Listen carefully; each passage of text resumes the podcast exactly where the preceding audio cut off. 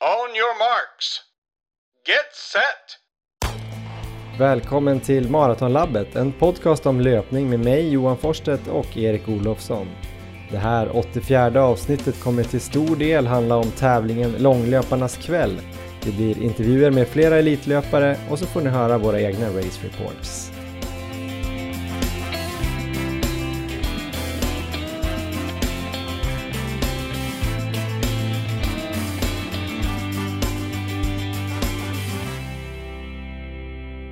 Ja, varmt välkomna till avsnitt 84 av podcasten Maratonlabbet. Ett avsnitt som kommer handla väldigt mycket om långlöparnas kväll. En tävling på Stockholms stadion över 10 000 meter som vi har sprungit. Vi kommer ha intervjuer här senare med Carolina Wikström, Christian Munt, Mikaela Arvidsson, Suldan Hassan som vann här loppet, eh, David Nilsson som sprang bra och Mustafa Mohamed som slog pers vid 41 års ålder. Men först, eh, Erik Olofsson, eh, har du hämtat dig från gårdagen? Ja, eh, sådär tror jag. Jag var väldigt, väldigt besviken efter loppet igår och nu har det lite grann gått över till någon slags revanschlust skulle jag säga, så att, eh, det kan man väl säga att jag har gjort. Det blir som en liten eh, cliffhanger där. Du berättar här lite grann att det har gått dåligt, Ja, men du kommer komma tillbaks till det snart antar jag. precis. Hur känns det själv? Jo, men det känns eh, ganska bra. Vi kom ju dit till stadion med lite blandade, vad ska man säga, vi hade lite olika förutsättningar inför loppet tror jag. Jag har ju haft en ganska dålig period egentligen, eh, sen eh, egentligen det här loppet i Uppsala som vi sprang, med mina hälseneproblem som jag har tjatat om och visste väl absolut inte vart jag stod överhuvudtaget. Eh, du hade väl lite högre förhoppningar och lite bättre koll på formen tänker jag. Ja, på förhand hade jag egentligen ingenting att klaga på. Det har gått riktigt bra på slutet, så att jag hade höga mål och eh, ganska stora förväntningar på mig själv inför det här loppet. Vi sprang ju två olika hit. Eh, Jag sprang det första hitet eh, 18.45 startade det. Det var ju väldigt varmt då. Jag kanske ska börja. Jag vet inte Erik, vad tror du om det? Ja, men vi kör från början, tycker jag låter bra. Eh, Det var ju 26 grader tror jag. Lorenzo Nesi då, ledare i studenterna och eh, ansvarig för hela den här tävlingen då, kan man väl säga. Sa väl i spiken där att det var 26 grader och sol, så det var väldigt, väldigt varmt. Eh, Jag försökte inte tänka på det Erik. Du sa att det inte skulle spela någon roll, men alla visste ju att det skulle spela roll och alla pratade ju om det. Så det var Ja. svårt att undvika det och man kände ju såklart av det där inne. Det var ju som en gryta. Jag hade intalat mig själv där att eh, 10 kilometer skulle inte påverka lika mycket som maraton och jag försökte ha någon mental positiv bild där inför, men sen inför loppet där när man började träffa alla på arenan, då var ju alla i princip väldigt oroliga över värmen och funderade på att lägga om taktik och så vidare. Men du la inte om taktiken va Johan? Nej, det var ju en kille där som jag känner som jag har en podcast ihop med som eh, vägrade låta mig ens eh, tänka på det. Eh, så jag, min tanke var väl egentligen bara att försöka hålla då runt 84-85 varv. Vilket ju då är 35 minuter på milen är ju då 1.24 per varv, 25 varv.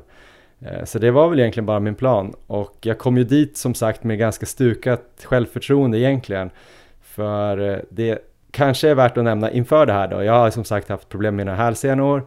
Förra måndagen gjorde jag ett nytt ultraljud på eh, mina hälsenor på Sabbatsberg, en eh, sportklinik där kan man väl säga.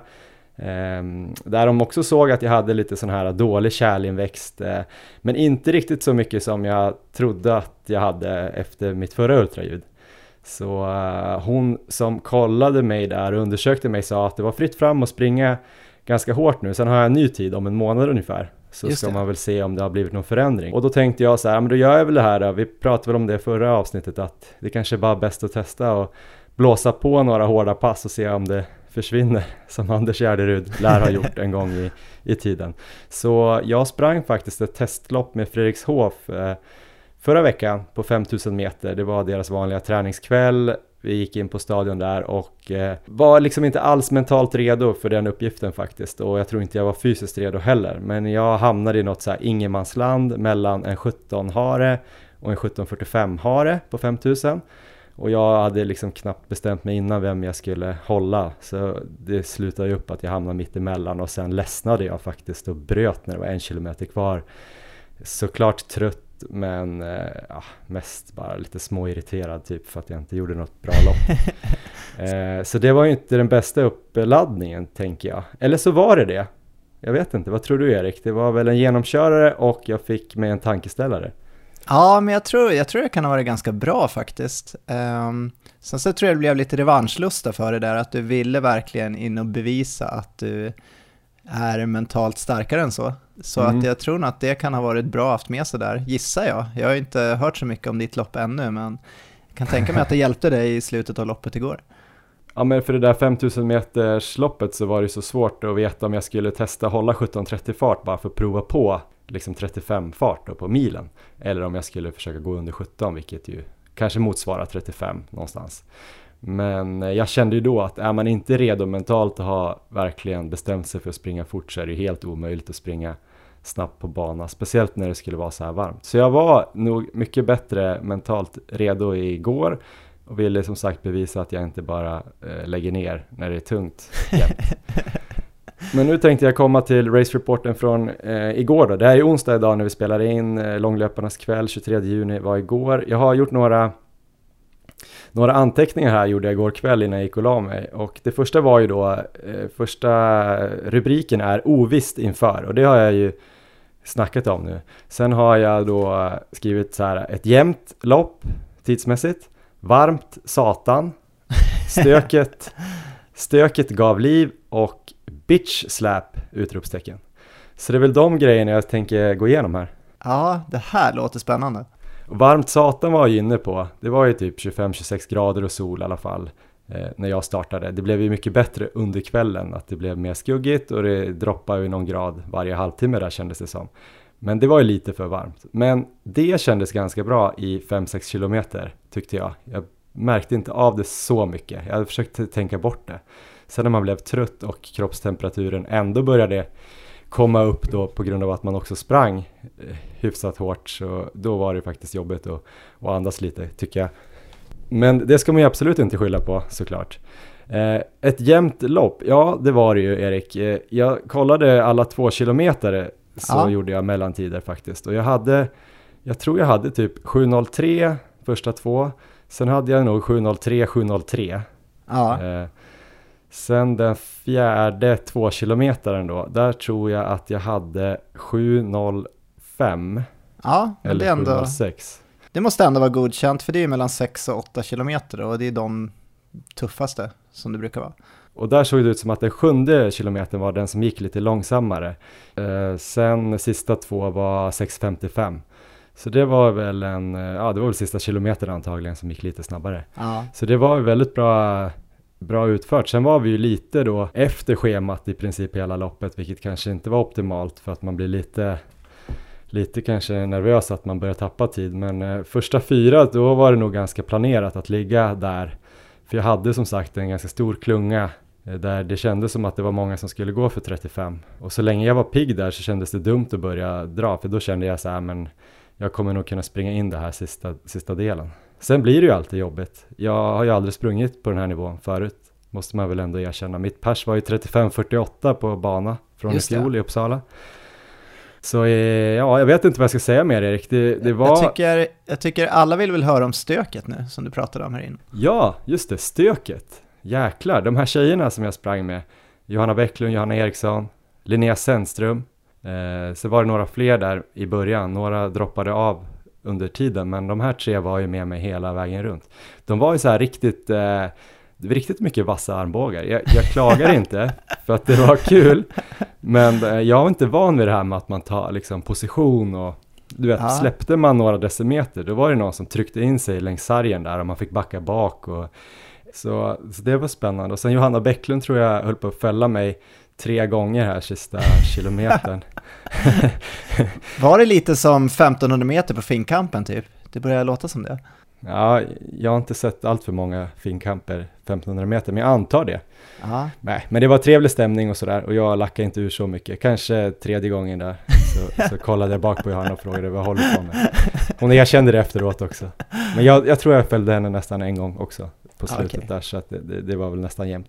Men det, det, det jag ska säga dock var så här i efterhand att visst det var lite stökigt och jag såg andra, några andra av de här också tyckte att det var lite stökigt men det som hände var ju att det också blev lite roligare att springa känner jag så här efterhand. För jag kommer ihåg att jag var ganska uttråkad när vi sprang 25 varv på den här tävlingen i Uppsala Ja. i fjol. Att jag blev liksom less och kände så här, varför, varför håller man på med det här? Det är samma vi hela tiden. Alltså jag, den här gången var det ju lite mer så här att det hände saker och man fick eh, andra saker att tänka på. Så jag, jag tror ändå att det kan ha varit bra, att det blev lite mer tävlingskänsla. Man kopplar bort kanske lite det här tidsjageriet. Så det, så det kan ha varit bra ändå till slut. Ja, och sen med bara några hundra meter kvar så gjorde du någonting mer va? Ja, jag gjorde en bitch slap på mig själv. det var nog lite sent, men jag drog ju iväg i någon sorts eh, långspurt när det kanske var 600-700 meter kvar. Jag var ju ganska trött, men då tänkte jag så här, men vänta nu, sista kilometern brukar man väl ändå alltid ha mer att ge. Eh, I alla fall på landsvägslopp, så att eh, då drog jag faktiskt iväg och var lite osäker på om jag skulle orka hålla farten hela vägen. Så jag tycker alltid att det är lite inte pinsamt såklart, men det är ju lite jobbigt när man drar upp det för tidigt och sen dör sista hundra. Men det var ju precis det jag höll på att göra, så när det var 200 kvar då började jag skrika lite så här. Testade din sån här eh, förlossningsskrikstrategi. Eh, så det hjälpte mig ju liksom från kanske näst sista kurvan till sista kurvan. Just det. Och där kände jag att nej, men nu måste jag ha någonting tyngre här, nu måste jag ha Ja. något riktigt hårt. Så då drog jag till mig med vänsterhanden på vänster kind en gång. Men det blev mest lite komiskt för att jag tänkte på att vi har snackat om att ja, Kristoffer Hiding då har gjort det här, eh, Ja. en löpare som också lyssnar på podden. Eh, att han brukade köra den för att väcka sig till liv. Men eh, jag tror det gjorde att jag faktiskt tryckte på lite på upploppet och höll, eh, höll undan för de som jagade där bakom. Så att, eh, men det var, det var en, en kul ny upplevelse som man kanske kan plocka fram någon fler gång.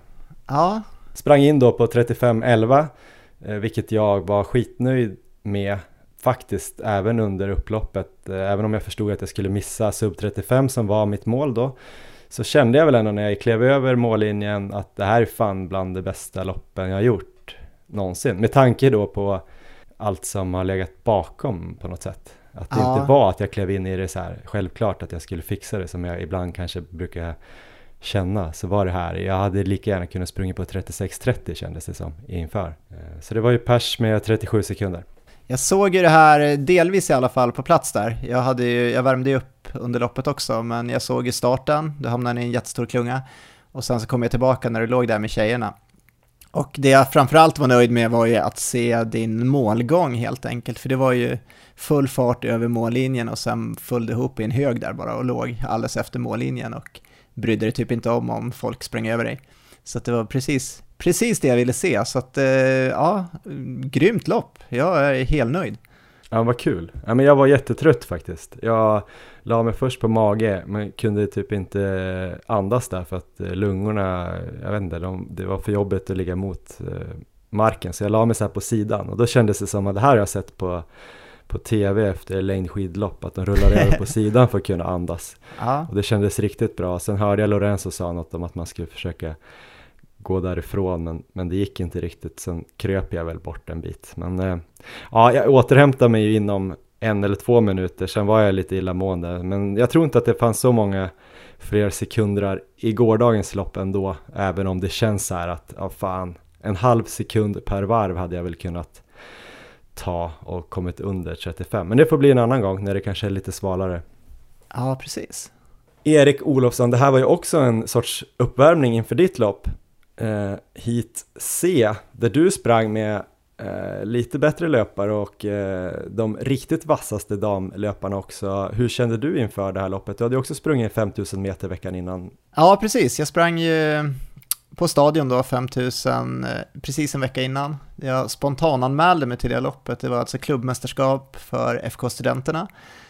Och i det loppet så hade väl jag någon tanke på förhand att jag kanske, kanske rimligt var att göra 16-15, men då skulle det ändå vara hare för under 16, så att jag tog rygg på den haren och eh, det höll väl till att jag kom i mål på 16-16, så att jag, det var väl så här, det var ett okej genrep, ganska bra genrep ändå kände jag, så att eh, jag hade väl ganska eh, höga förhoppningar ändå inför det här loppet. Jag hade ju som sagt valt att ignorera värmen lite grann, vilket kanske var dumt på förhand, för att det här målet på att ta sig under 33 minuter, det var ju också ett sånt där väldigt hårt mål kändes det som. Jag kände väl att jag egentligen kanske låg lite över det, men att om jag hade en perfekt dag skulle det kanske gå.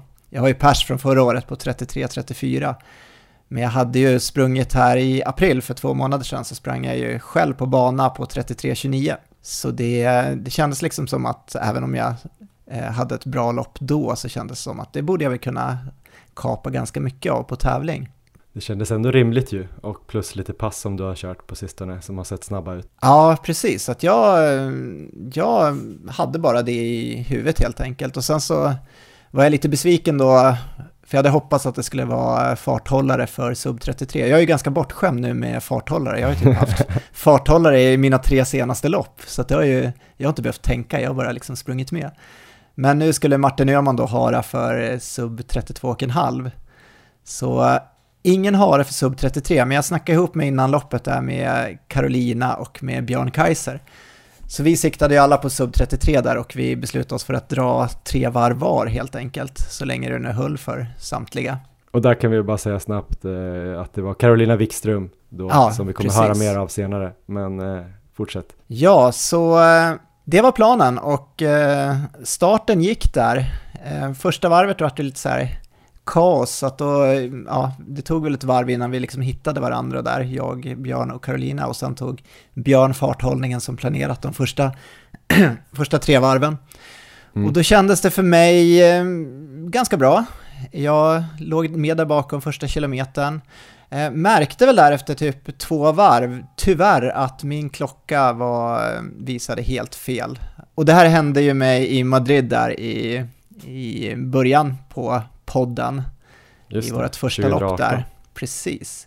Så det var ju, det var lite så stressande, men nu var det ju ändå så att jag eh, hade ju hjälp runt omkring, men det som var lite störigt var ju att jag visste ju att jag skulle uppehålla farten sen och då kunde jag inte kolla exakt. Eh, jag visste ju vad varenda 200 skulle gå på i princip när jag skulle ligga där och hålla farten. Så lite så här onödigt stressmoment, men jag gick upp sen i alla fall och höll farten och eh, Christian Munt och tränare till Carolina stod ju och ropade ut tider också, så att det var ju liksom det var inget, inget egentligen att skylla på med det. Jag höll mina tre varv därefter att Björn hade kört sina och sen så gick Carolina upp. Och mm. Eh, då började det kännas eh, jobbigt för mig. Så, eh, och då lyckades jag också få till med min klocka som jag hade eh, hållit på och fippla lite med, så jag fick upp eh, bara pulsen i alla fall. Eh, och den var då efter, det här är kanske två kilometer in i loppet på, jag tror det var 177. Vilket är helt eh, stört högt för mig. Det är... Vart ligger din tröskelpuls ungefär då? 170 skulle jag säga och jag, jag, är ah, inte, okay. jag är aldrig någonsin uppe i 177 i puls, varken på mina okay. hårdaste intervaller på träning, inte i slutet av, möjligen kanske i slutet på maran att jag var uppe i det där och så. Så att det, ja, redan där så inser jag att det här är ju, det här kommer inte bli någon rolig dag. Nej, det är ju värmen också som gör att eh, du måste jobba mycket hårdare och sådär. Jag körde faktiskt utan puls igår. Eh, alltså jag hade ju puls, men jag hade inte någon mätning av pulsen.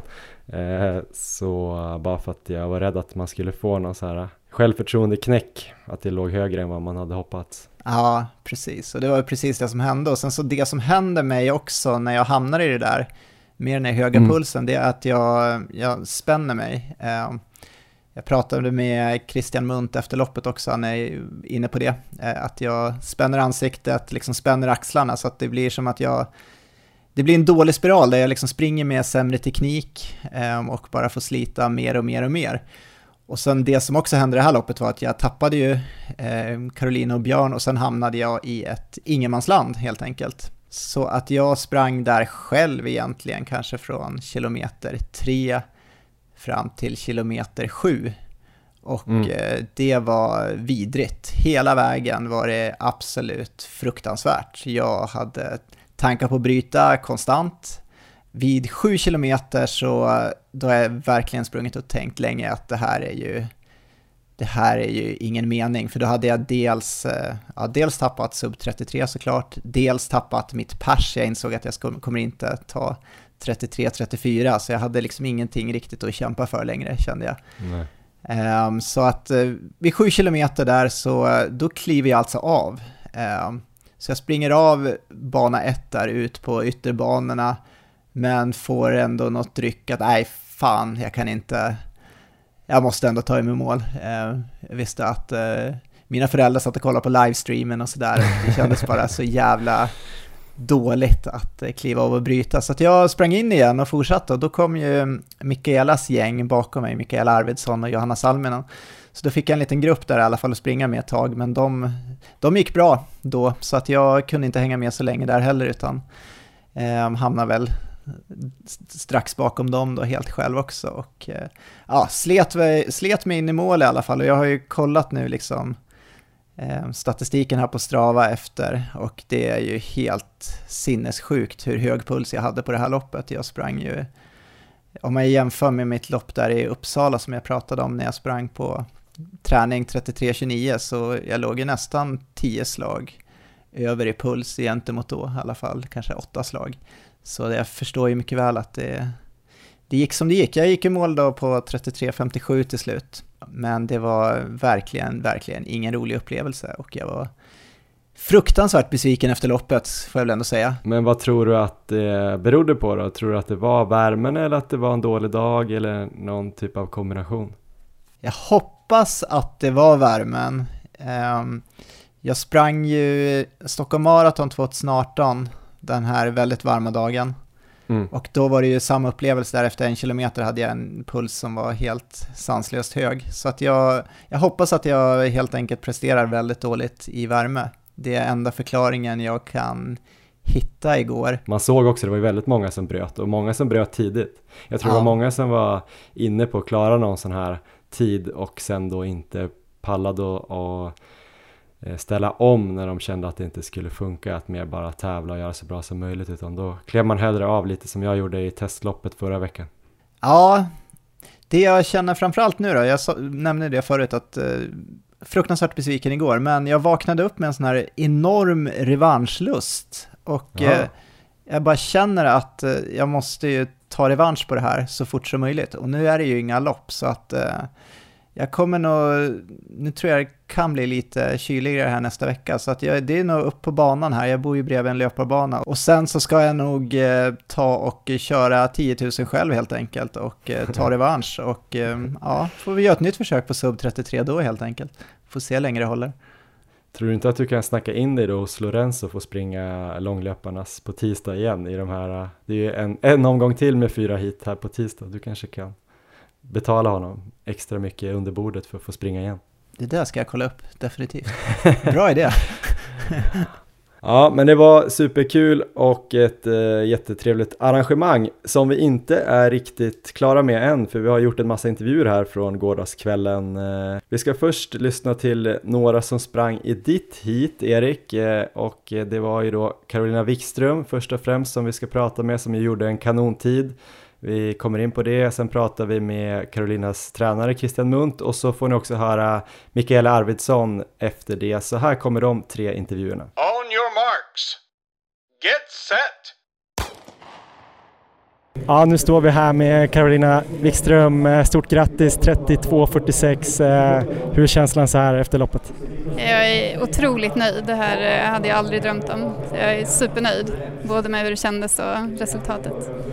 Först och främst då häpnadsväckande sjua genom tiderna på 10 000 meter. Hur är det? Ja, det är helt sjukt. Som sagt, jag, ja, jag har aldrig ens tänkt tanken på att eh, det skulle kunna gå så bra. Nej, det känns otroligt mäktigt. Jag pratade ju lite med dig inför loppet här, jag sprang ju ett hit innan dig. Du såg lite nervös innan, ut innan starten, hur var det där? Ja, men jag var jättenervös och jag blev eh, ganska stressad av att det var så varmt. Eh, men sen blir jag också nervös innan liksom sammanbyten. Men eh, det ger en liten extra kick, alltså att man skärper ihop sig på loppet kanske.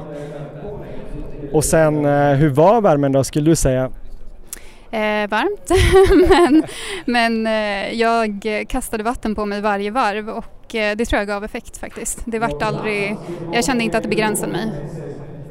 Och eh, berätta lite om loppet då. Hur mycket, kommer du liksom ihåg hela, hela loppet och när började det bli jobbigt och sådär eller var det ens jobbigt?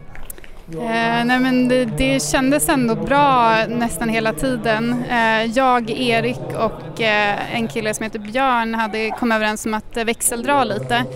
Eh, så att eh, vi körde väl på det lite i början. Sen så eh, vart det mest jag och Björn i slutet. Eh, men det hjälpte jättemycket. Vi låg med varandra hela loppet och eh, växeldrog. Ehm, och eh, plockade även in på folk andra halvan vilket eh, ju ger en liten kick liksom att, eh, att man ändå orkar hålla uppe tempot. Ehm, så min svacka var väl kanske runt 6 kilometer när den var ganska långt kvar men sen så någonstans vid 7-8 kände jag ju att jag kommer hålla det här och folk skrek att du kommer komma under 33 om du håller i det här så då, då sprang jag nästan och log. Tanken var under 33 på förhand eller?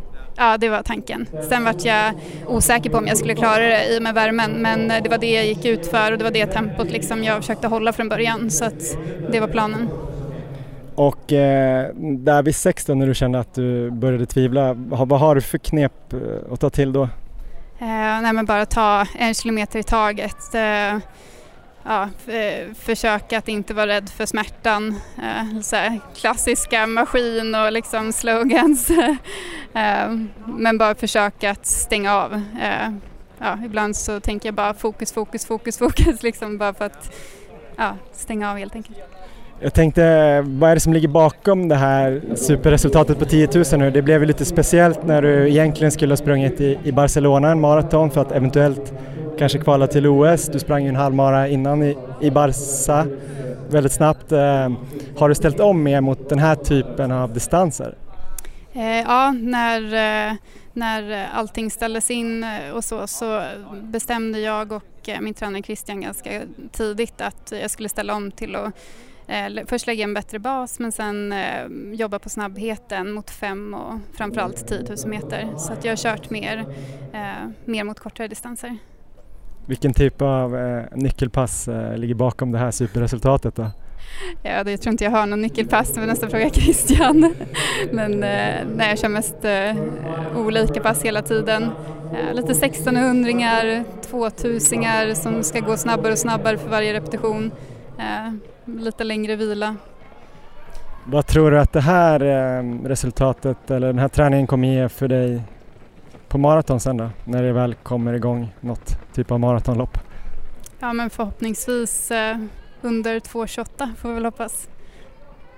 Men hur ser ni på framtiden här nu då när det är många stora liksom, maratonloppen verkar ju inte riktigt komma igång än på ett tag. Det kanske kommer komma något mindre men eh, hur tänker ni framöver? Nu är planen att sikta mot SM som ju kommer vara på hemmaplan i Uppsala. Eh, så det är det jag tränar mot. Sen eh, vad som blir i höst eh, vet ju ingen så att det är inte helt bestämt än. Men förhoppningsvis så blir det något maraton. Men just nu så känns det svårt att se att det ska bli av något internationellt. Och SM är 10 000 meter du siktar på där eller? 10 000 meter, sen kan det bli så att jag kör 5 000 också. Bara som en kul grej. Vi får se, i alla fall 10. Men vad är din bästa distans nu? Är det, är det alla? Ja, just nu är det väl 10. så ja, 10 just nu.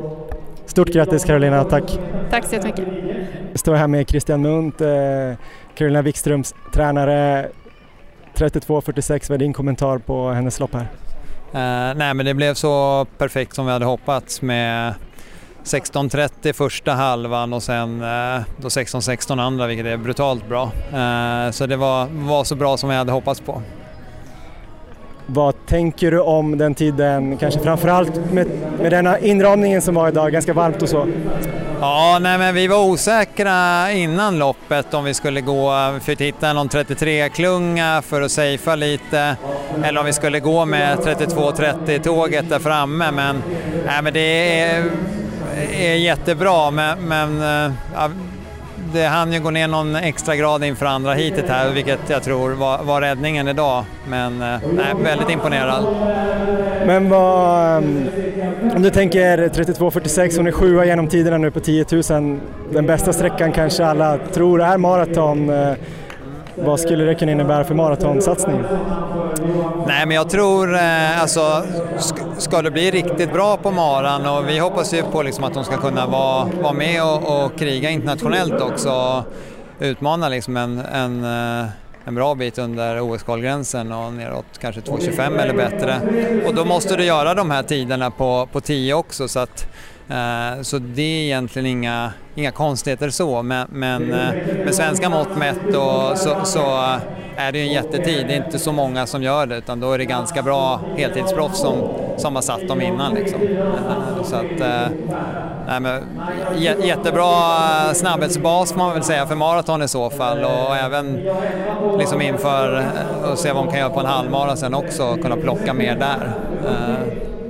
Vad har nycklarna varit då eh, i den här perioden, eh, i coronaperioden, för att hon ska ha blivit så här snabb och stark på 10 000? Ja, men största nyckeln är väl att ja, vi har fått till en oerhört bra kontinuitet i träningen. Det, det har ju liksom, egentligen flöt det på hela, hela vintern mot den marasatsning vi gjorde. Men sen har det gått oerhört bra. Vi har kunnat kört med fler pass tillsammans och sen har vi volymmässigt eh, legat kvar eller gått upp någon, någon liten nivå. Eh, när det gäller träningen annars kvalitetsmässigt så, så har vi försökt jobba kanske lite mer runt eh, så här, ja, från 3.20 och, och, lite neråt 3.10 farter och, och, kanske dragit ner mängden på kvalitetspassen från där vi kanske innan har kört mer 14-16 kilometer och lägga runt eh, 10-12 eh, ofta. Så att lite högre fart starter och, och, och liksom testat liksom och trycka till på slutet och liksom jobbat eh, genom lite olika faser som vi delar upp eh, 10 000-loppet i så att hon ska känna sig trygg och känna att hon hon kan springa energieffektivt i början, hon kan göra fartökning liksom sista fyra varven och, och, och tränat också på kicka lite, liksom, även om det, det är inte så ofta man behöver avgöra men, men ändå liksom skön känsla att ha. Liksom. Så att vi har försökt jobba utifrån hur vi vill springa loppen och jobbat kring de tiderna ganska mycket så hon är ja, van i farterna. Hon sa här att hon hade väl en liten svacka efter 6 kilometer tyckte hon själv. Men sen eh, när det var 2 kilometer kvar så kände hon att hon skulle klara det och nästan sprang runt och log. Eh, tror du det finns mer att hämta här inför hösten? Ja, men alltså nu har vi, hon sprang ju förra veckan i Sollentuna, hennes första liksom 5000 lopp på 15.59 som var jättebra, lite stökigt, ovant. Eh, det är klart, det här kan gå snabbare också. Hon har inte tävlat så mycket och vi har egentligen inte haft fokus på att komma i superform nu utan jag har velat lägga framförallt en bra bas för 5 och 10. Det är egentligen nu vi ska börja jobbet inför SM så att hon kommer i riktigt bra form. Där handlar det mer om, om medaljer egentligen, eh, men förhoppningsvis kan hon göra en bra tid också. Så att min, min tanke är att hon ska bli ännu bättre under sommaren här. Eh, men det, det, är inte så lätt för tjejer att få till väldigt bra lopp om de inte är mixade just, just för att få pace och sånt och ha lite tur med det. Lätt att hamna i ingenmansland och göra jobbet själv då men, men idag var det liksom så bra man kunde önska i både farthållning och, och hur, hur det artade sig med dem som gick hårdare och tappade. Stort tack! Tack själv! Yes, eh, nu står Maratonlabbet här med Mikael Arvidsson. 33.40 eh, idag, stort grattis till personligt rekord. Hur kändes det? Ja, det känns jättebra faktiskt. Jag har ju inte riktigt gillat det här med bana tidigare och har väl så försökt mygla mig bort från SM hela tiden och liksom, nej men jag ska ju satsa på någonting annat maraton på hösten och så här så jag, jag skiter i det med banloppen och framförallt när jag inte varit i Stockholm så har jag liksom lyckats att ta mig undan SM 5 och 10 000 meter väldigt länge. Men nu finns det inget annat att springa så det är bara att rätta sig in i ledet och köra de här tävlingarna och ja, när det går bra så är det ju kul. Ja, du sa här att eh, ditt rekord på 10 000 meter på bana tidigare var 36.21 så det var en ganska bra förbättring. Ja precis, det var riktigt bra förbättringar. Inte riktigt lika bra som Carolina som körde från 38 till 32 men ja ändå 34, 36 till 33 är bra. Du har kört en del 5000 meters lopp eh, innan här. Hur kändes det här loppet? men det kändes jättebra och jag körde faktiskt ett 5000 meters lopp först på söndagen och så gick det inte riktigt som jag hade tänkt. Så då körde jag ett nytt på onsdagen och sen nu körde jag det här idag, nu vet jag inte vilken dag det är idag, när jag liksom är föräldraledig tisdag. ja precis, så det blir många lopp inom väldigt kort tid. Men jag tror att det var ändå ganska bra uppladdning och känna lite på högre farter och det här kändes inte alls jobbigt. Jag tog ett väldigt bra beslut tidigt i loppet när det bildas klungor och hittade en jättefin klunga där jag bara låg och malde på. Sen när det var 16 varv kvar så gick det lite för långsamt men då tog en annan kille över och ökade farten igen så då hamnade vi fint och bra. Och sen så gick jag upp och drog lite grann med fem och ett halvt varv kvar och sen var det bara en slutspurt så det kändes superbra. Och eh, kampen här med Johanna Salminen var ju spännande. Vad säger du om den då? Du, du förlorade med en hårsmån. Ja, nej precis. Jag vet inte, jag, det känns inte så. De här loppen, det är mer tycker jag som på tid. Hade det varit SM hade jag liksom ja, haft hornen ute lite mer. Men nu kändes det som att jag, jag tappade 33.30 och ville bara få liksom så bra tid som möjligt. Och sen där spelar inte sekunderna så mycket utan då är det mer att jämna, liksom helst då under 33.45 och då 33.40 blev det för oss båda faktiskt. Så att, eh, ja, nej, det spelar ingen roll faktiskt, slutspurten. Du sprang ju med Erik Olofsson bland annat i det här hitet. Hur upplevde du, han du uppleva hans lopp på något sätt? Ja, det gjorde jag, jag såg det.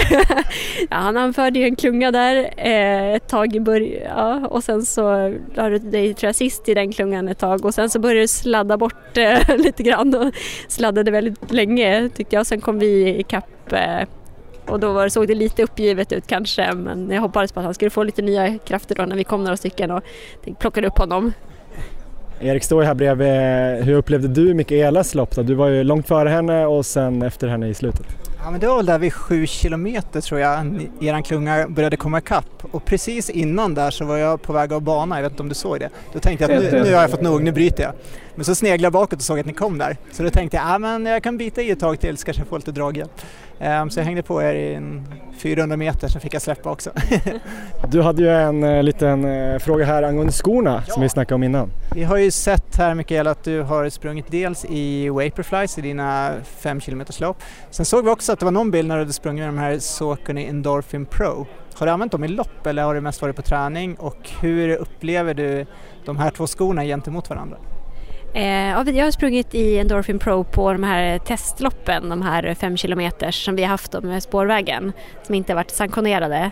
Ehm, det är väldigt stor skillnad på alla de här, egentligen tre skorna då, Vaporfly, Flyknit. Jag har inte kört Next Percent, den testade jag aldrig för jag var förra året, 2019, blev jag liksom för långsam och tjock när jag var gravid så då kände jag att det är ingen idé att köpa dyra skor. det blir ändå inga bra tider. Men, ehm, så jag kan bara jämföra de tidigare versionerna av Vaporfly, nu Alphafly som jag sprang med idag och eh, ja, precis Sauconys Endorphin Pro.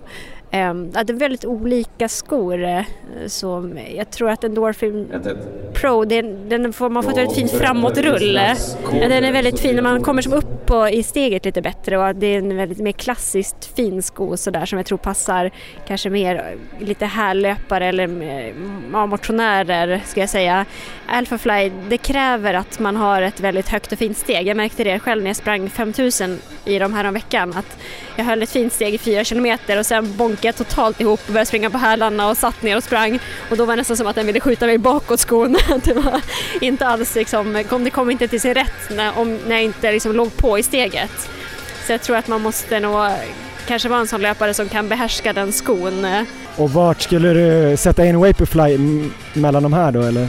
Um, då är det Flyknit-skon, den sätter jag väldigt lågt för att den har jag fått såna enorma brännblåsor av varje gång för foten åker omkring som en jojo i skon. Men om jag tänker på den absolut första versionen där man kunde, som man kunde knyta åt, den, eh, den var väldigt fin tycker jag. Den, bland de bästa då. nu det känns det som att jag springer lite snabbare, har ett lite bättre steg så att då det är väldigt bättre studs i Alphafly. Om vi tänker då Mikaela att du kommer till start eh, kanske i SM här på 10 000 på bana och senare på ett maraton. I de två loppen, vilka skor skulle du välja till respektive lopp? Ja, det är, det är svårt. Jag tror ändå att jag skulle nog, det skulle nog bli Alphafly faktiskt. Eh, det tror jag. På båda distanserna? Ja, jag tror det faktiskt. Men kommer det kräva ganska mycket att ligga på ett maraton på framfoten om man nu måste ligga så? Ja, det tror jag. Eh, det kommer vara fruktansvärt jobbigt.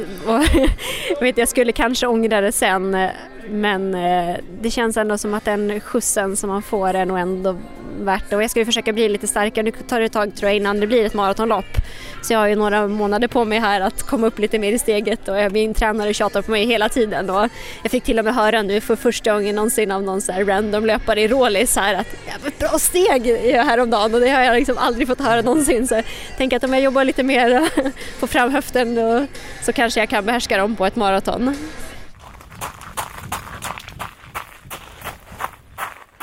Ja, Erik, eh, Carolina Wikström går från klarhet till klarhet. Din träningskompis från Uppsala, är det du som har eh, sparrat henne så hon har blivit så här jäkla bra? Det, jag har spärrat lite grann. Jag brukar vara med på, när vi kört kvalitetspass så är jag ju med ett tag. Sen så har jag ju ofta fått ge mig under den sista biten av passen. Men eh, hela vintern och eh, våren här så har hon ju sett fruktansvärt stark ut. Hon har ju sån eh, bredd, alltså dels uthålligheten men också enorma fartresurser. Så, och det fick vi ju se igår och det har man ju fått se när man har kört så här kortare grejer som strides och sånt där, att det, jag hänger inte på. Alltså så är det bara. Hur, hur upplevde du loppet från sidan? Nej men hon såg ju väldigt behärskad ut eh, väldigt länge. Det såg ut som att hon disponerar sina krafter väldigt väl. Till skillnad från vissa andra i det där hitet. Nej men när jag kom in och såg henne där så eh, Björn Kaiser där som du nämnde gick ju upp efter ett tag och kom ju faktiskt ikapp eh, Martin Öhman som har det för 32-30 och så var det väl han Hannes Bjärnhagen eh, som ju har gjort en jättebra vinter här Ja. eh, som eh, åkte åt andra hållet och sen käkade väl Carolina upp honom också. Eh, det såg liksom stabilt ut och som hon sa där, hon sa att hon hade en liten dipp vid sex men att hon sen sprang och låg och lite så kändes det ju. Ja. Så det finns nog eh, lite mer att hämta där också faktiskt, även om jag inte tvivlar på att hon gjorde max igår. Så. Men jag tänker lite mer träning här under sommaren mot 10 000 som Christian var inne på och en lite svalare afton så kan hon putsa det där en bit till och det är ju jäkligt intressant med tanke på vad hon vill göra då på maraton som väl fortfarande är hennes huvuddistans antar jag. Och Eller det var hur? kul att de eh, outar lite målsättningar här då i, i den andra intervjun här med Christian. Vad, vad tänker du om det? 2.25 snackades det om. Ja, det är ju jättespännande. Ehm, så, och det, det låter ju tufft, men det känns, jag tycker det känns helt rimligt. Carolina är väldigt ny också som löpare, Mm. så ehm, det, det tror jag definitivt kommer vara möjligt. Mikaela Arvidsson då, också en fantastisk maratonlöpare men också nu en bra 10 000 meters löpare. Ett eh, ordentligt pers på bana men även ett ordentligt pers på distansen överhuvudtaget. Eh, hur upplevde du hennes lopp? Han du märka av henne på något sätt eller var du för trött när hon passerade dig? Nej, ja, det var ju strax innan de kom ikapp mig där som jag var på väg att bryta, men så jag sneglade väl bakåt och såg ju dem komma då, så då, det var väl som att jag, jag fick ändå lite så energi att försöka hänga på där. Och eh, hon såg jättestark ut när hon eh, sprang om mig där. Jag tror nog att hon avslutade riktigt bra också, för det kändes som att det, visst jag var jättetrött och tappade ju där på slutet, men det var som att hon sprang snabbare och snabbare kändes det som. Men eh, återigen, det är alltså otroligt imponerande hur hon har kommit tillbaka efter graviditeten. Det är ju bättre än någonsin nu, alltså verkligen. Ja, Ehm, ja, det är helt sjukt. och eh, de tider hon gör nu på de här kortare distanserna är ju betydligt snabbare än när hon till exempel sprang 2.31 i London. Så det det. är ju väldigt spännande. Sen är ju Mikaela så ödmjuk att hon skulle inte så måla upp några stora mål utåt själv, tror jag. Men eh, just med hennes här, hon har ju en sån här otrolig förmåga att hålla farten på längre sträckor. Det känns som att hon bara kan springa ett maraton i nästan samma fart som på Ja, 5 och precis. 10. Så att det skulle bli spännande när det väl blir dags sen för maraton. Verkligen. Ja, det ska bli sjukt spännande. En grej som vi var inne på som vi kommer återkomma till, det var ju angående skorna här som hon använde igår, eh, Nike Alpha Fly. Hon har ju provat de här, eh, många av de här nya toppskorna så att säga. Så vi kommer återkomma till det efter ett till sjok med intervjuer. Det är inga dåliga intervjuer det här heller, det är utan det är ettan, tvåan, trean i herrloppet, hit A, där Suldan Hassan vann före David Nilsson, bara med en meter eller två. Sen spurtade ju Mustafa Mohamed in där som trea på nytt PB. Eh, 28.37 var det väl. Eh, vi lyssnar till de tre herrarna också och så återkommer vi lite efter det. On your marks. Get set. Ja, Suldan, vinnare här ikväll. Stort grattis. Hur var det här loppet för dig? Eh, alltså det var, det var alltså annorlunda lopp. Eh, vi hade ju Liksare från början med Simon Sundström. Eh, och sen, eh, ja, han gick ju som klockan får man ändå säga. Och så var vi så pass många så vi försökte växeldra efter han gick åt sidan vilket har funkat. Eh, jag hade hoppats på lite högre fart eh, andra halvan då. Det blev tyvärr inte så, utan när jag drog så hade jag typ 67 och sen gick tillbaka till 69 så att det var väl inte helt optimalt för att springa riktigt bra tider. Men samtidigt, alltså man var väldigt, väldigt pigg sista 600 meterna och, och det är inte alltid man känner så i, i de här loppen så då, då var väl kul gissar jag. Tiden då, någonstans strax över 28.30. Hur bra är det för dig? Det var första gången på 10 000 på bana. Exakt, så att eh, oavsett om man har sprungit innan eller inte, det är pers och pers är pers. Eh, så att det känns ju kul på så sätt. Men eh, alltså, jag vill ju springa mycket snabbare än det, men samtidigt har jag aldrig varit så här genomtränad. Eh, och det här indikerar ju på att man kanske kan göra riktigt bra på 5000 meter, vilket är min huvuddistans, halva sträckan alltså. Så att eh, det ser jag verkligen fram emot, springa. Vad tror du där? Du pratade här med Lorenzo om eh, svenskt rekord kanske, är det du drömmer om eh, redan den här säsongen? Ja, alltså jag har haft Gärdös rekord i skallen nu sista, sista året och det hade varit kul att slå det. Finns ju, man får inte glömma, det finns ju faktiskt andra duktiga också. Mikael Berglund och Almgren och David Nilsson och andra som också kan springa fort. Eh, så att, men det hade varit kul att vara först. Eh, finns ju om, man, om man blir det, den är 44 år gammal, gammalt och så gamla ska rekorden inte vara. De är till för slåss. Eh, jag tänkte vi som bor här i Stockholm har ju följt då David bland annat. Han har sprungit väldigt bra här de loppen han har gjort innan men man har ju sett att du har gjort bra grejer på västkusten eh, var det skönt att trycka dit David också? Västkusten ja. Eh, nej, men eh, vi har ju spelat varandra väldigt bra hemma i Göteborg.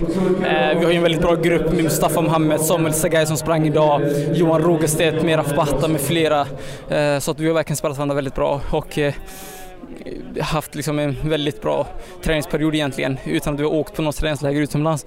Uh, och det ser man ju bara idag, liksom Mustafa 40, 41 år gammal och liksom Perse typ 10 000 meter eh, med 28-37 så att det är ju, alltså, har man tränat bra, haft en bra grupp och spelat varandra så spelar det inte så jäkla mycket roll liksom egentligen ifall det här med pandemin då, även om det är skillnad, alltså dra på sig tävlingsdräkten på riktigt sådär och eh, ja, känna den här pressen liksom.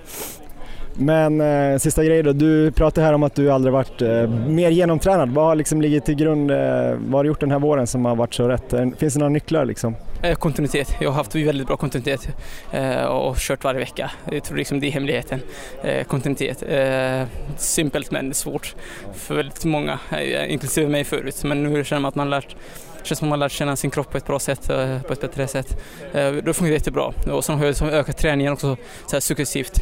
Eh, sen jag har börjat med min nya tränare Ulf Friberg och det funkat jättebra. Så att, givetvis ska man slå svensk rekord 50 meter och eh, springa bra på 10 000 meter då, då måste man ju Eh, hur säger man? Alltså man måste ju liksom öka volymen väldigt mycket. Springa och jag är en så här low mileage eh, kille från början för att jag har ju inte hållit på särskilt länge så att vi har verkligen försökt bygga volymen så att man kan, så man kan få den här hållfastheten och, och tåla mycket träning. Eh, vi håller på med det, det är, liksom, det är en lång väg att gå men ja, det, det, det är ju stor skillnad jämfört med förra året. Vad har du kunnat lägga på nu då i, i mileage? Alltså jag, jag, jag, ligger, eh, ja, jag ligger på mellan 10 och 12 mil i veckan. Eh, 12-13 mil. I vissa veckor har jag legat på 13 mil. Eh, och eh, liksom, det är där jag är just nu. Men samtidigt förra året, i, i, i år har jag kunnat liksom, ligga på flera veckor, typ så ibland 3-4 veckor på 11-12 mil. Liksom. Någon gång 13 mil. Och och jag har gjort det som hemma i Göteborg. Innan kom jag upp kanske 11-12 mil på läger, träningsläger bara, men nu har jag som gjort så att det blir så här standardgrej nästan hemma och liksom det, det är en, nivå, en nivåskillnad. Eh, och det är, så, det är inte så att jag inte vill springa 16 mil i veckan utan det är för att min kropp inte tål det. Det är därför får man eh, liksom poängtera. Eh, så att vi håller på så här, vi, målet är att komma upp 15-16 mil inom något år och, så, och då måste man ju öka så långsamt successivt så att man inte skadar sig. Mm. Jag tänkte bara en sista grej, det har varit mycket snack om eh, Alphafly, Vaporfly, Endorphin Pro, Saucony, du springer New Balance eh, och slog alla här. Hur, hur mm. Eh, vad är det för skor och hur, hur känns de där? Eh, jag har inte provat de andra skorna, mm. däremot har jag provat dessa, eh, New Balance, det här är TC då eh, och det funkar jättebra för mig. Liksom, så jag, eh, det känns bra, liksom det Eh, jag kan träna på bra väldigt mycket liksom så här på bana och överallt så att eh, de är fantastiskt sköna och eh, ja, det såg man ju då hur det gick med de skorna. ja, då vi, ska vi få ynnesten att få prata lite med, med en levande legend, får man säga så? Mustafa Mohamed. Hej hej, tack tack. Svensk rekordhållare i maraton och idag satt du pers på bana 10 000 meter, 41 år ung, 28-37. Hur kändes det? Ja, fantastiskt. Jag visste att formen var bra att jag kunde göra under 29 men eh, kanske inte att jag skulle persa. Det såg ut som att du hade ganska lätt att gå med väldigt länge. Sen fick du serieslagen här på slutet men hur, hur var känslan under loppet? Jo men det var bra. Det var sista två kilometer som jag fick kriga på för att verkligen inte släppa för jag visste släpper jag så är det kört sen då går tåget. Så jag verkligen bet ihop och jag är nöjd att jag klarar detta. Sen eh, räcker inte till sista varvet när de växlar ytterligare. Den extra växeln har inte jag just nu. Så att, eh, nej, men jag är jättenöjd faktiskt. Hur ser det annars ut då här med träningen efter eh, det fina loppet i början av året? Hur har du kunnat ladda om här under den här pandemin och så? Jag hade en månad av väldigt dålig träning, återhämtning och så förkylningar. Men som tur var så Eh, stressade jag inte utan tog det lugnt och kom igång lugnt och eh, eftersom det inte fanns några tävlingar i sikte. Och det tror jag hade stor betydelse att jag stressade inte utan blev bättre vecka för vecka. Och eh, sen har vi haft väldigt bra träning hemma på hemmaplan. Alla har varit hemma. Vi har haft en väldigt bra grupp som tränat ihop. Jag, Suldan, Samuel, Johan Rogstedt, Anders Anders Dahl, många andra. Och det har betytt faktiskt mycket. Hur ser du på framtiden här nu närmaste tiden blir det? Det är svårt att veta någonting vad som man kommer kunna springa i höst men Går man över och satsar lite mer på sådana här lopp som faktiskt kommer kanske bli av eller hoppas du på mer maror? Ja, men nu kommer jag tvingas till detta. Jag, normalt så brukar jag köra ett banlopp om året ungefär. 10 000 SM normalt eller finkamp. Eh, men nu eftersom det inte finns så mycket annat så tror jag det kommer bli mer bana än normalt. Eh, så att, eh, ja, det kan vara bra. Jag behöver få upp lite fart och det får jag nu med banloppen. Men sen klart vill jag att maratonloppet ska komma igång men eh, det ser mörkt ut. Jag tror inte det kommer igång förrän tidigast eh, eh, slutet av året. Stort grattis till PB. Tack så mycket. Då har vi fått tag på David Nilsson här också. 28.32 ja. idag ikväll. Andra plats, vad känner du om loppet? Uh, jag är nöjd. Uh, det var någonting sånt här som jag trodde skulle vara möjligt som allra bäst med tanke på den farten vi satte upp uh, med haren och så. Um, så vi sprang till och med negativt. jag tror vi hade, jag hade nog 14.24 efter 5000. Så 15 sekunder snabbare då andra halvan så Ja, det var fan kul. Uh, det blir en det är 14.09 andra halvan då typ. Och eh, hur var det där framme då? Du hade Suldan och Musse med dig. Mm. Du lyckades ju spurta ner Musse då. Ja. Eh, Suldan eh, nära men eh, hur kändes det där att komma två? Ja men Suldan har ju gjort under 3.40, eh, typ 3.38 tror jag på 1500 så jag visste ju liksom att det skulle bli jävligt svårt att ta honom så jag bestämde mig för att bara rygga så länge som möjligt och spara krafter. Uh, så sista 200 gick ju säkert på 29 kanske. Um, och det är klart att det är lite väl snabbt uh, med tanke på om jag ska plocka ut allt. Uh, så ikväll fanns nog 28-20 med jämna 68 var från början. Men man kanske kan få något mer lopp innan karriären är slut. Vi får hoppas på det. Men den här kvällen då, hur var det att vara tillbaks? Det kändes som att det var lite mer hetluften igen. Ja, det har varit en lång vår så det var kul att äntligen få utlopp av all träning för jag har tävlat. Jag har faktiskt tränat jävligt eh, hårt. Um, ja, så det var kul. Alltså det var ju fem år sedan eh, jag sprang bra på banan senast i alla fall när det gäller 10 000. Mitt pers är fem år gammalt så det var riktigt kul. Men eh, för dig då, det har ju såklart drabbat väldigt många, både samhället men också löpare det här med corona och inställda tävlingar och så här. Men du är ju känd för att tävla väldigt mycket. Hur har det påverkat dig? Ja det har ju då såklart varit väldigt bra för mig att inte kunna tävla. Eh, så det är väl därför jag har fått det här lyftet nu. Eh, jag har ju alltid sagt att jag ska gå över en träningsperiod någon gång men inte kunnat hålla mig från att tävla. Så på så sätt har det varit väldigt bra. Ekonomiskt har det inte varit bra men ehm, men motivationsmässigt och träningsmässigt och, och sådär så har jag lyft mig lite. Hur ser du på eh, resten av säsongen nu då? Det är svårt att se om det kommer någon mara eller inte. Kommer du liksom träna mot eh, de här distanserna eller blir det maraträning? Uh, nej, men det skulle vara kul att ta tillbaka Musses tid. Um, gå under den uh, en bit. Uh, det känns just nu som att jag i alla fall är en bättre 10 000 löpare, även om han sprang riktigt bra ikväll också. så jag har väl några år kvar uh, att försöka ta tillbaka det rekordet eller även utmana Napoleons rekord på halvmaraton. Så mitt fokus ligger ju på längre sträckor såklart men det är väldigt kul att äntligen gå under 29 minuter. En sista fråga. Vi tänkte, du är Nike-löpare nu, du har sprungit både i Vaporfly och Alphafly. Idag var det Alphafly. Hur tänker du kring det valet? Ja, när man har sprungit i Alphafly då, då är Vaporfly som en träningssko så att um, jag kommer nog inte köra så mycket mer tävlingslopp i, i Vaporfly och eh, överväger att, ja, i princip lägga undan de skorna. Jag tycker de har gjort sitt. Alphafly är mycket bättre. Men vad är skillnaden då? Stora skillnaden? Um, För alla skonördar där ute. mm, nej men jag tror inte det går att gilla Vaporfly efter man sprungit i Alphafly. Det är liksom inte ens, det går inte att jämföra de skorna. Um, jag fick, I början tror jag att Vaporfly var skonsamma och sådär men jag har bara fått skadebekymmer av dem. Uh, så det har varit väldigt skönt att börja träna lite mer Turbo 2, Turbo 1. Um, ehm, och sen ser väl eh, förhoppningsvis eh, den här uh, nyare Tempo Next Percent väldigt bra ut. Så jag skulle vilja ha en till träningsdoja men när det gäller tävlingar så tycker jag Alphafly är väl det ultimata. Eh, en speciell säsong och nästa år så kanske det kommer ett OS. Eh, känner du dig pressad där att hinna få in någon mara till eller har du fått några indikationer på att du skulle kunna få springa i Tokyo? Nej, det är OS har jag lagt ner. Det, det känns bara tråkigt att hålla på, hålla på med det där. Det känns uttjatat. Du får lycka till på andra sådana här små tävlingar. Ja, tack så mycket.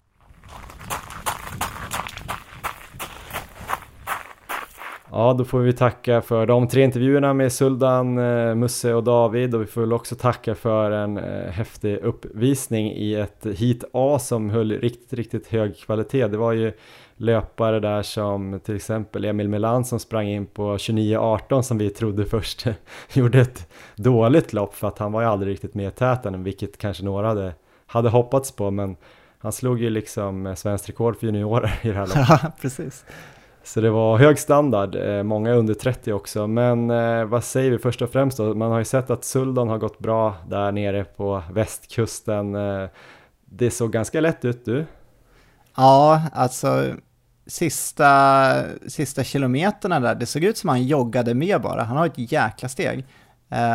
Så att det kändes ju som att han kommer nog bli väldigt svårslagen där när det var 2-3 kilometer kvar. Han har ju väldigt bra fartresurser så att det var ju en väldigt imponerande avslutning.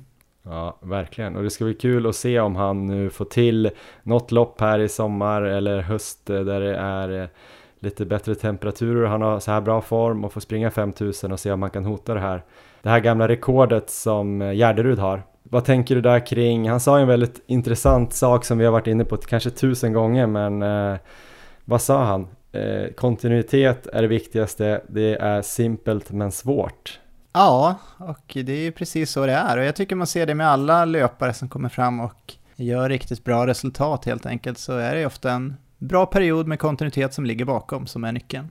Mm. Och han verkar ju helt klart ha lite um, möjlighet att öka upp det där. Om några år kommer han väl kunna ligga där kanske runt 15-16 mil och uh, förmodligen vara ännu bättre. Det ska bli spännande att följa. En som man har följt väldigt, väldigt länge är ju Mustafa Mohammed slår alltså pers på 10 000 meter på bana Aha. igår, vilket är ju imponerande efter en sån lång karriär. Vad tycker du om det? Han överraskar lite. Ja, han är bättre än någonsin också, så att det är ju jag tycker det är en härlig kamp så här uppe i toppen nu i Maraton-Sverige med David och Musse här, men även det är ju flera som ligger strax bakom där som också nog kommer kunna utmana. Så mm. det, är ju, det blir ju ett uh, roligt nästa år, framförallt kanske när maratonloppen börjar komma igång.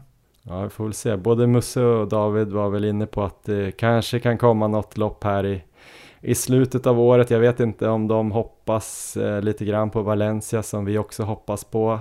Eh, ja. Om man nu kan hoppas på några lopp längre det här året. Men eh, det skulle ju vara en väldigt kul och spännande duell att se dem i samma lopp. Eh, jag tror David verkar fast besluten att både plocka svenska rekordet på halvmaraton och, och, och, maraton. Vi får väl se hur det går. Vi var ju också inne på skorna där lite grann med, med David och eh, kanske tar det lite med en nypa salt det där han sa eh, angående Alphafly och Vaporfly för han har ju slagit svenskt rekord i Vaporfly och han har ju gillat dem jättemycket tidigare så att, eh, men det är möjligt att Alphafly är så pass mycket bättre så att han nästan sågar eh, Vaporfly där. Eh, Suldan sprang ju i, i New Balance också.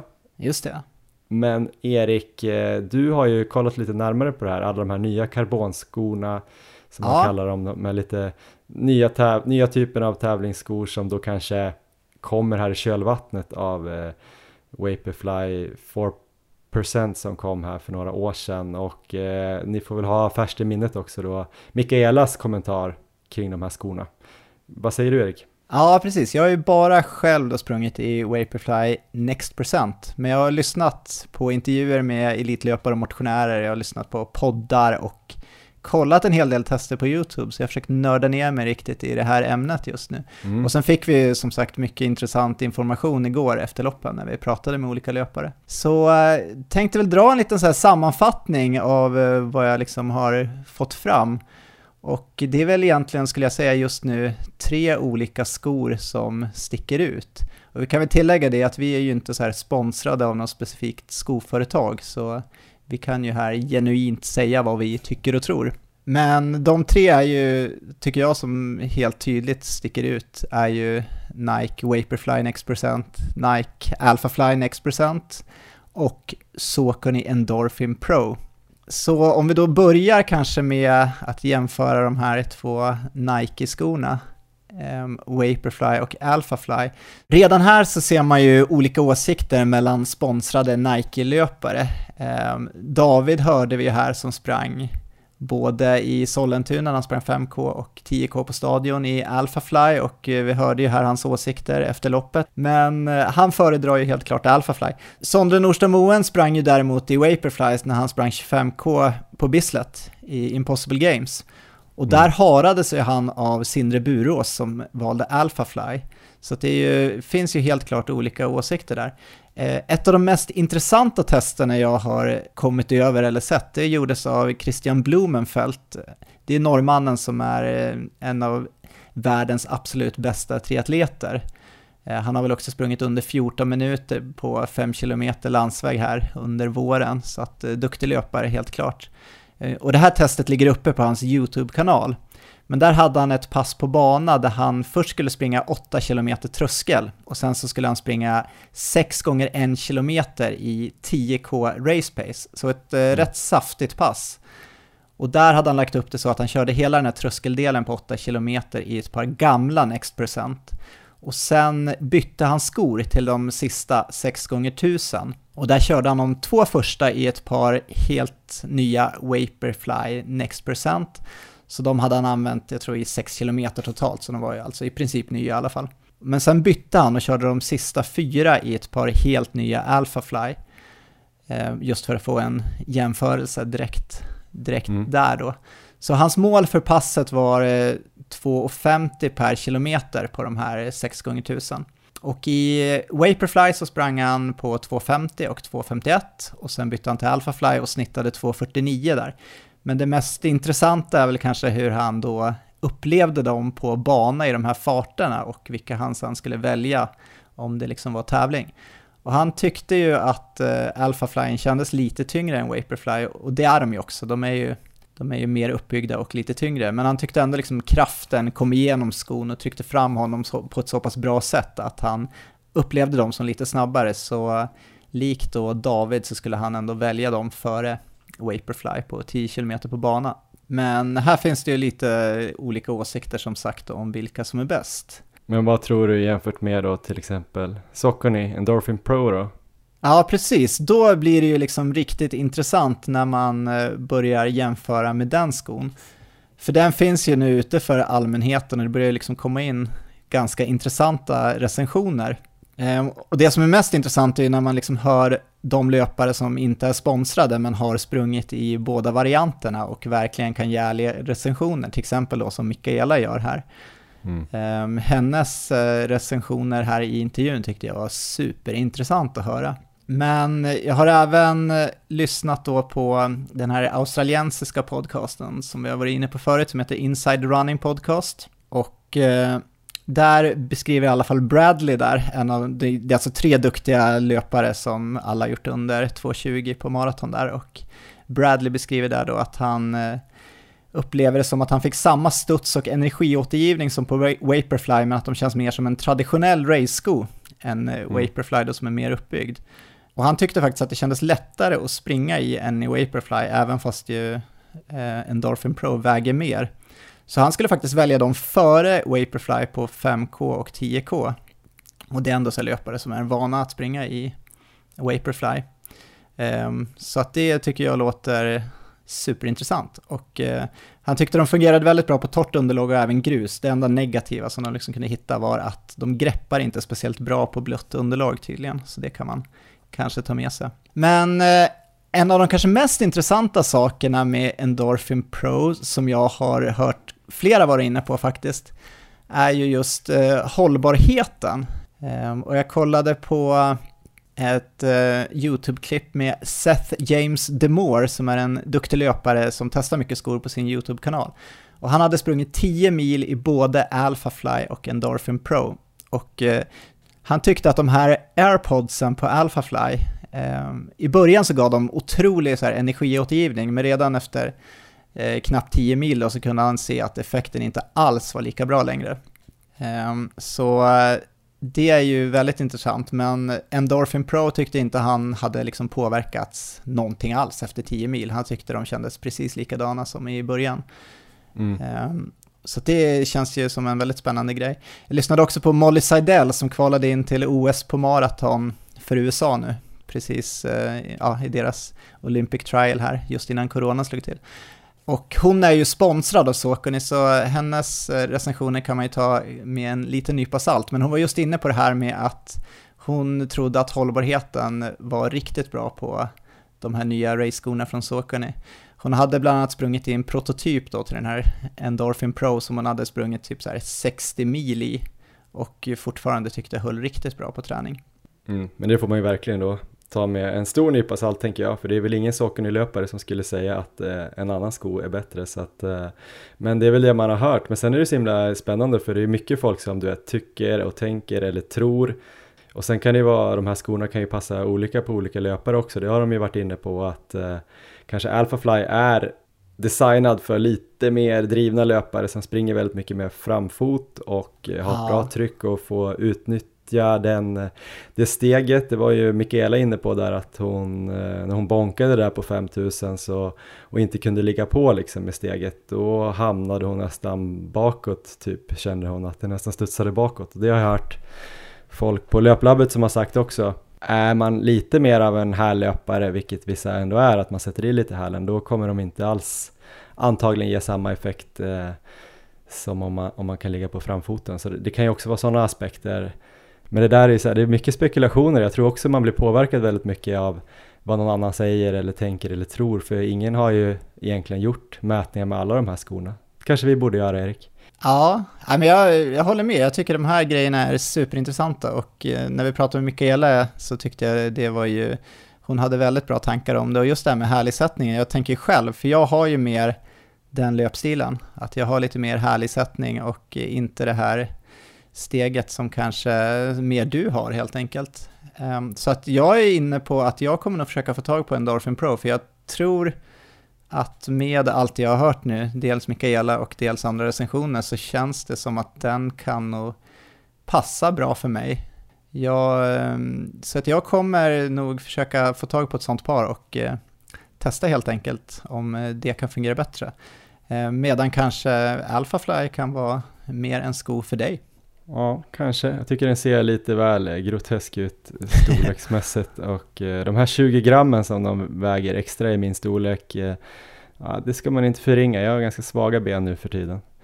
Eh, så man ska lyfta fötterna. Nej då, men vi får väl se. Jag gillar ju faktiskt Vaporfly. Jag tror inte att jag kommer börja springa i, i Saucony.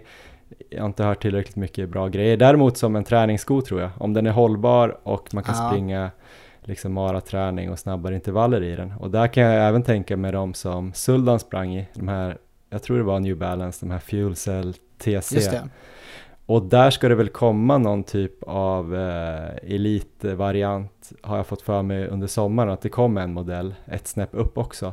Och sen kommer ju Adidas släppa sin sån här tävlingssko tror jag imorgon.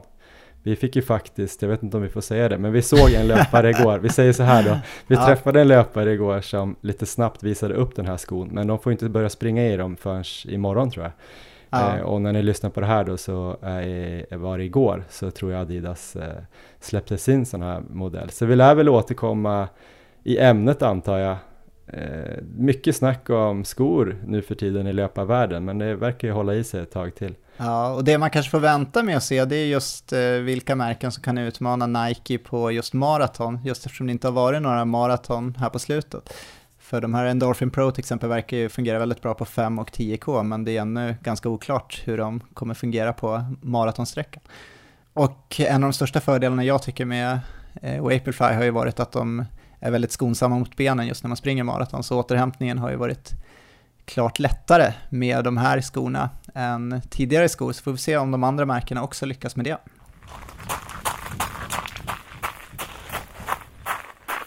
Ja, vi måste gå vidare från skosnacket här. Eh, träna måste vi också göra för att bli bättre. Vi kan inte bara lita till skoutvecklingen. Träna har vi gjort sen sist också. Jag tänkte att vi nu borde redovisa hur det har gått för dig i Maratonlabbets utmaning. Förra ja. avsnittet så utmanade ju jag dig och de lyssnarna som kände sig manade att eh, sticka ut i skogen och eh, springa lite orientering och eh, du fick ju jättebra eskort där ute i skogen. Berätta lite mer om hur det gick. Verkligen, jag fick ju med mig ett väldigt bra gäng här i Uppsala. Vi var totalt sex stycken som sprang, anförda av elitorienterarna Johan Höj och Rasmus Andersson. Så det var ju ett väldigt lyxigt upplägg med lite genomgång innan vi gav oss ut och sprang där. Mm. Ehm, det kändes lite som att ha en sån egen GPS som slogs på när jag var på väg helt fel i skogen. Alltså, otroligt uh, lyxigt. Så att vi hade väl en 11 kontroller där som vi skulle ut och hämta. Så att, uh, ja, fick ju prova mycket orientera själv där. Kollade lite vägval inför kontrollerna och uh, försökte springa efter planen helt enkelt. Och det var ju lättare, lättare sagt än gjort, håller jag på att säga. Men det startade ganska bra tyckte jag. Jag tyckte jag, hade, fick in, jag fick ganska bra självförtroende på de första. Sen så mot slutet så då vart det mer springa vilse. Vad var det svåraste då? Ja, det svåraste var väl just att jag kände att eh, när det liksom kom eh, kanske någon så här hinder i vägen, när det blev väldigt tekniskt, att det kanske låg ett träd till exempel, och eh, istället för att då kanske bara störta rakt över det där trädet så sprang jag ofta kanske runt det lite försiktig så här i skogen. Då tappade jag riktningen helt sen när jag liksom skulle komma tillbaka. Så att då var jag plötsligt, ja, jag sprang åt helt fel håll. Jag trodde att jag liksom sprang i rätt riktning men eh, verkligen totalt fel håll stundtals. Så att det, det var definitivt svårt. Jag fick göra en kontroll med kompass, det funkade rätt bra faktiskt. Okej. Okay. Um, och sen hade vi också en kontroll där Johan och Rasmus uh, orienterade själva och vi försökte hänga på, så de liksom kollade ut vägval och sen så körde de, så skulle vi egentligen bara springa efter dem då till nästa kontroll. Tappade, vi tappade en person helt, så han var, han var, han var borta sen. Jag, jag var uppe i maxpuls efter, och det här var alltså, det var ingen jättelång kontroll, det var kanske, kan det ha varit 800 meter eller någonting. Okay. Ehm, jag var nästan uppe i maxpuls och kunde inte hänga med. Så att jag eh, tappade dem där i skogen, men det var som tur att det var precis innan kontrollen, så att när jag hade tappat dem så sprang jag på lite till bara. Och eh, då var de där i alla fall, men eh, sen fick vi köra lite skallgång. Eh, hittade inte personen tyvärr, så vi, vi fick köra vidare på banan, men sen så lyckades vi återsamla alla på slutet av passet i alla fall. Men det var fruktansvärt imponerande att liksom se hur snabbt det kan gå där i skogen. Ja, sjukt eh, duktiga de är att springa. Men var det kul då? Skulle du kunna tänka dig att hänga med på någon, någon tävling eller träningstävling? Ja, men det var en riktigt så här härlig känsla när man väl lyckas med vägvalet man har kollat och saker går efter planen och man hittar kontrollen och sådär. Så, så det, det gav mer smak, helt klart. Kul! Då tänker jag att det är dags för dig då att i det här avsnittet ge mig en utmaning och det ja. ska du få göra alldeles strax. Men först ska ni få lyssna på den här fina vignetten, eller gingen som vi har eh, fått nu av eh, en kille som heter Martin Jarbäck. Stort, stort tack Martin! Eh, först jingel, sen, sen, ja, ni fattar.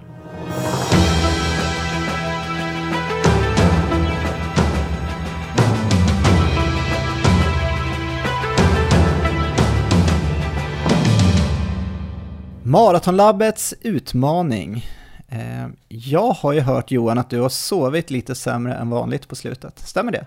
Ja, det har jag väl gjort en period, ja. Ja, så nu tycker jag det är dags att få in eh, bra rutiner angående detta, egentligen både för dig och för mig, så att den här utmaningen blir väl till oss båda. Ehm, jag tänkte återkoppla till vårt avsnitt om sömn, det var nummer 74, som hette Sömnens påverkan på prestationsförmågan. Så nu blir det mobilförbud efter klockan 21 i en hel vecka. Ehm, släpp, släpper podden på fredag och sen så kör vi veckan efter där, måndag till söndag, mobilförbud efter klockan 21. Så det är, ordna gärna någon form av sån här mobillåda för att få det extra tydligt och sen så ska mobilen ner där och sen så, eh, ja, sen ska vi helt enkelt försöka sova. Ja men ska den vara utanför rummet också när man sover så att mobilhotellet då som jag gillar att kalla det, ska det vara ja, just det. i ett annat rum eller får, det, får, det, får man liksom koppla in den och använda väckarklockan eller ska man, ska man köra med en annan väckarklocka? Vi kan väl ha den utanför rummet också tänker jag. Det ska ju helt enkelt inte kolla på mobilen, så att du, men du kan sätta på alarm och ha den i lådan då och du inte tar upp den i lådan så är det kanske okej okay att ha den i rummet. Vad tycker du? Ja, nej, men jag kan sätta in den eh, långt ifrån sängen och kanske sätta ja. på alarmet. Om jag nu ens behöver det. Eh, jag har ju ett, ett litet alarm i rummet bredvid som brukar vakna. Han heter Elmer. Men han har sovit lite bättre här de sista fyra, fem dagarna. Han har faktiskt sovit typ till halv sju, sju istället för halv sex, sex. Så eh, det, jag ser en liten ljusning och, och kan jag då dessutom komma i säng lite tidigare så kanske vi kan komma till rätta med det här problemet. Men det är en bra utmaning och den accepteras. Det är i och för sig inte säkert att jag kommer sova mer bara för att jag inte har mobilen efter nio, men det kan ju hjälpa till att, eh, att jag får någon sorts eh, trigger där. Om jag lägger undan den vid nio senast ja. så kanske jag kommer i sängen runt tio senast. Så då, då, då kommer det bli bättre kommer också slänga in en liten bonus här och det är att du ska få testa att en kväll under den här veckan duscha varmt och en kväll duscha kallt precis innan läggdags. Oj. Så får vi se om vi håller med om att varmdusch då verkligen är det optimala att göra för att främja insomnandet. Oj, det låter um, obehagligt. Jag tror, jag, tror ja, jag ska gilla kalldusch, men, men jag ska testa. Alltså det låter ju, i de här tiderna så låter det verkligen som att man vill duscha kallt innan man lägger sig, men duscha varmt ska ju vara det som är bäst för sömnen, så att vi, vi ska prova en kväll ja. med varje. Spännande, och ni andra kan ju också såklart hänga på. Det vore jättebra tror jag för många att lägga undan lite plattor och skärmar. Svinbra! Annars då Erik, eh, har du något annat på gång du ska göra eller är det här du ska fokusera på? Nu är det revansch nästa vecka, så då ska jag hitta en dag med ganska behaglig temperatur. Jag ska upp på löparbanan här bredvid. Jag ska springa 25 varv så snabbt jag kan och eh, ta revansch på debaclet från igår. Så är det. Spännande. Själv då? Nej men jag har väl några små grejer så här som jag ska fokusera på. Nu tror jag bara att jag ska försöka få till eh, att springa några mil till för det är så här att jag ligger ganska nära att springa 200 mil här första halvåret. Och det här känns ju som egentligen irrelevant om jag springer 195 mil eller 203 mil, tänker jag på ett sätt. Eh, det är ju bara en siffra. Men nu är jag så nära att springa 200 mil och jag har ju satt någon typ av mål att springa 400 mil i år. Så då tänker jag väl att eh, det ska jag göra. Så det är väl gäller bara att få till en 5-6 mil till här. Eh, och det har jag väl en vecka på mig så det borde ju vara lugnt. Sen har jag faktiskt anmält mig till en ny tävling. Jaha, vad är det? Ja, den heter så mycket som Salomon 27K och går av stapeln eh, 25 juli tror jag. Det är då ett fjälllopp som jag sprang i fjol också och pratade om då. Det går mellan Ottsjö och eh, Trillevallen. 27 kilometer, 1100 höjdmeter eller något sånt där. Eh, jättefint. Ehm, det har ju varit väldigt speciellt här såklart med alla tävlingar som ställs in. Eh, Fjällmaratongänget där uppe i Åre har jag väl ändå hittat några lösningar nu. Jag tror det kommer mer besked här antingen idag när det här släpps eller på måndag också så ni får väl kolla om ni är intresserade av sådana där fjälllopp och så hur de har löst allting men de har lite olika lösningar på maxantal eh, som får springa de här riktiga loppdagarna och en mer öppen start eh, så inga så här eh, stora starter utan man har en viss tid och, och man får börja på. Sen tror jag de kommer köra att man kan tävla på de här loppen mellan två olika datum och springa lite så här när man vill och sådär och så kommer man in på en resultatlista. Så det ska bli spännande men jag är jävligt peppad på Salomon 27K. Just det, kul! Mm, så jag får nog börja springa lite mer i eh, Hammarbybacken här sista veckorna innan, innan semestern här där jag ska försöka kanske ta något, ta något träningspass uppe i Jämtlandsfjällen. Är du sugen på att springa något fjälllopp här i, i sommar eller?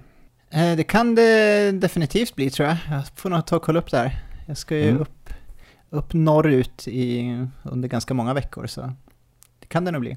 Ja, nej men superbra. Vi får se vart eh, framtiden tar oss Erik. Eh, vi hörs igen om två veckor tänker jag att det blir. Eh, tills dess får, du väl träna hårt, var glad för att du ändå är duktig på att springa och så får du väl krossa ditt PB där. Fråga om Carolina kan komma ner och hara.